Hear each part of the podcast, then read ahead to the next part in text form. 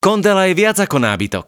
Náš podcast a teraz už aj pelechy, tašky a voliery pre vašich psíkov vám prináša e-shop roka v kategórii Dom a záhrada. Kondela bodka es ká. Komendy podcast uvádza Láslov Týždeň, pravidelný stand-up najznámejšieho slovenského Maďara.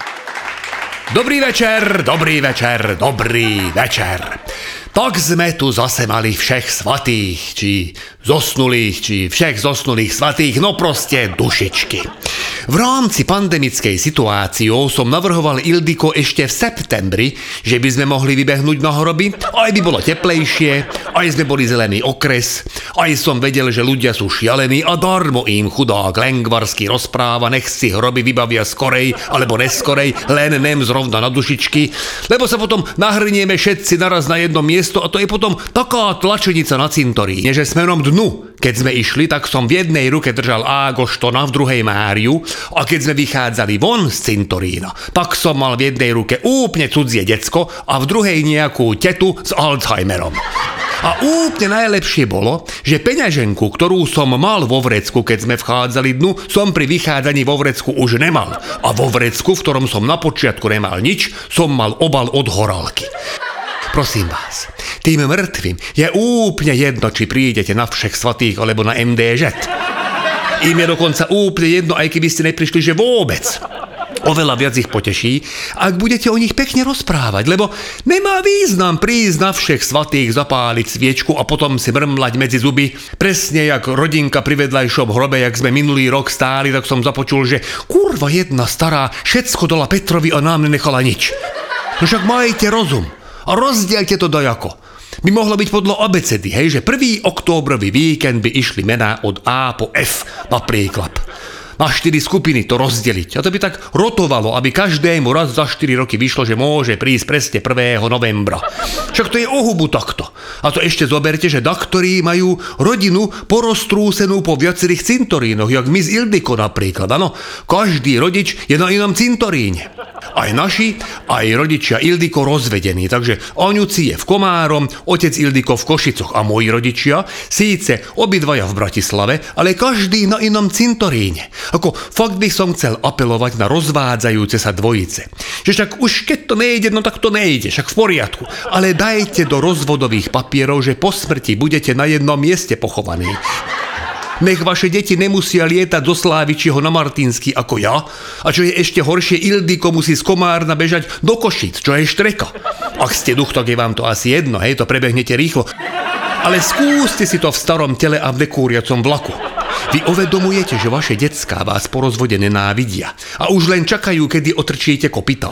A napriek tomu, že ste im v testamente nehali veľké hovno, vám chcú prísť na hrob, lebo sú to dobrí ľudia, ale týmto im situáciu strašne komplikujete. A nedivte potom, že na dušičky vyzerá váš hrob, ako keby sa z neho vyhrabali zombíci. Veď nemusíte byť v jednom hrobe, áno, ale aspoň na jednom cintoríne. V jednom hrobe to si mojich rodičov ani neviem predstaviť, to by normálne podľa mňa vstali z mŕtvych len preto, aby sa mohli znova navzájom zabiť. Mama by určite po otcovi kričala, že nič si mi nenehal, ty sviňa, pak mi nehaj aspoň hrobové miesto. Všetky moje kamarátky dostali od manžela kryptu, a ja čo? No, tak ako asi tušíte, Ildiko nedala na moje rady a vybrali sme na hroby túto sobotu popoludní.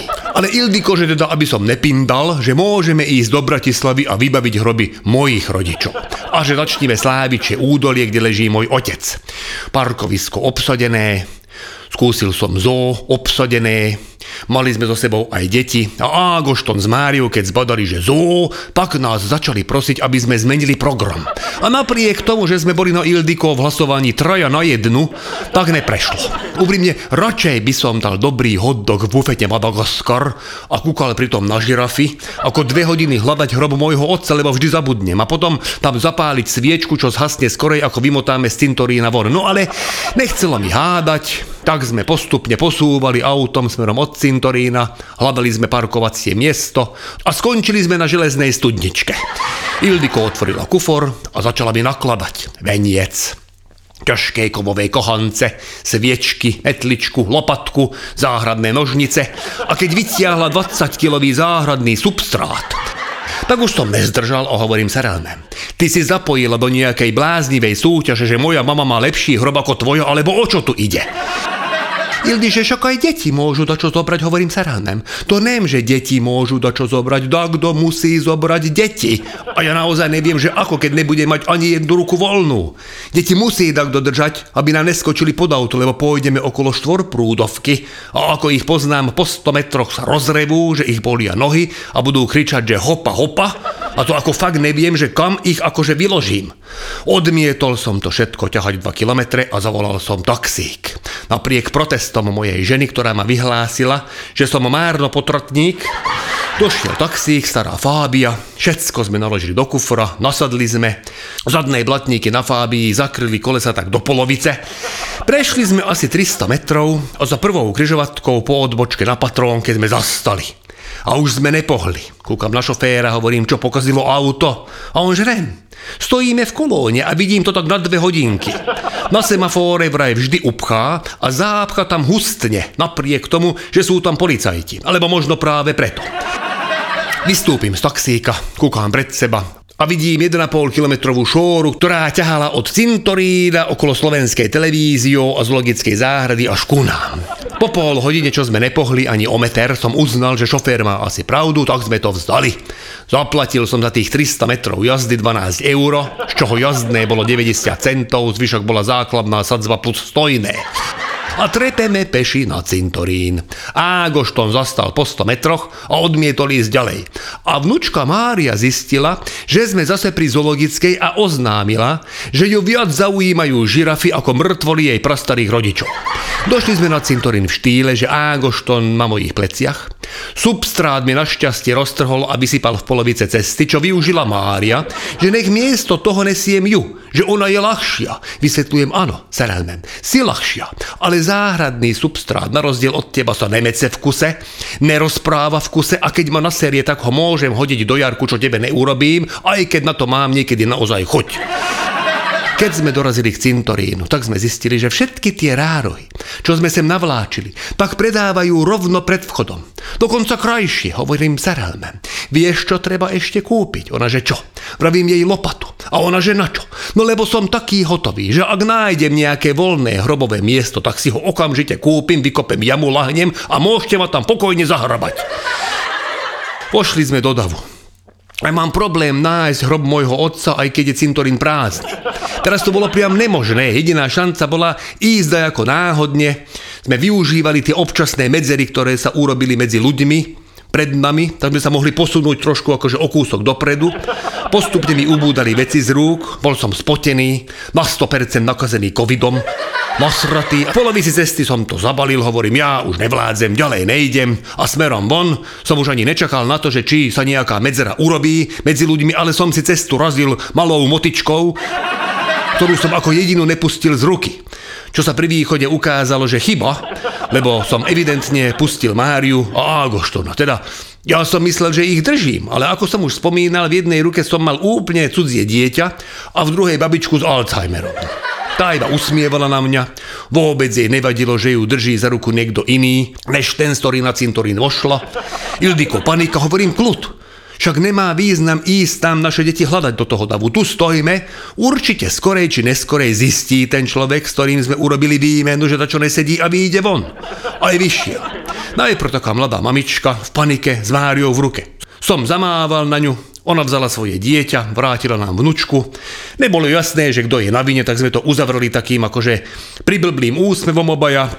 Mária kúka na babičku vo verzii Alzheimer, potom kúkne na mňa a hovorí, že dedo, ty si vyhrabal môjho pradetka z hrobu. Hovorím jej, nem kyčilánka moja, toto nem deduško, toto babička. A nem akože moja mama, ale to je teta, ktorú sme vymenili za Ágoštona. Kúkala na babičku a že to sme radšej mohli nehať Ágoštona, že síce tiež nem rozpráva, ale že aspoň nesmrdí. Teda aspoň kým nepokadí. Zrazu za mnou, že mama, kde si sa zase stratila? No, tak sa našla majiteľka Alzheimerovej babičky a teraz neuveríte, aký je svet malý. Tá babička bola druhá manželka môjho otca, tam pochovaného na Slávičom. A jej dcéra ju priniesla tam na hrob. Velice nám ospravedlňovala, Potom jej prekutrala vrecka a našla tri peňaženky, z toho jedna bola moja. Zašomrala, že toto mi robí furt. Veľmi nám ďakovala a ja hovorím, nič nedeje. Ak pre nás urobíte taký malý láskavosť, tak ako keby nič nestalo.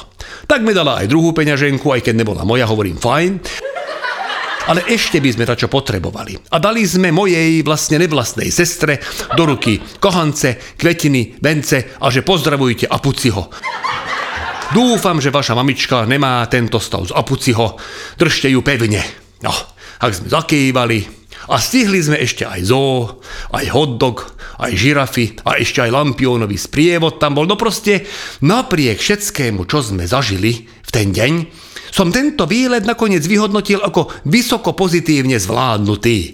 V druhej peňaženke neboli doklady, len peniaze, takže som nemal výčitky, že či treba vrátiť alebo nem, a sme to teda v zoologickej roztočili. Deti tešili a k autu sme prišli, už bola tma.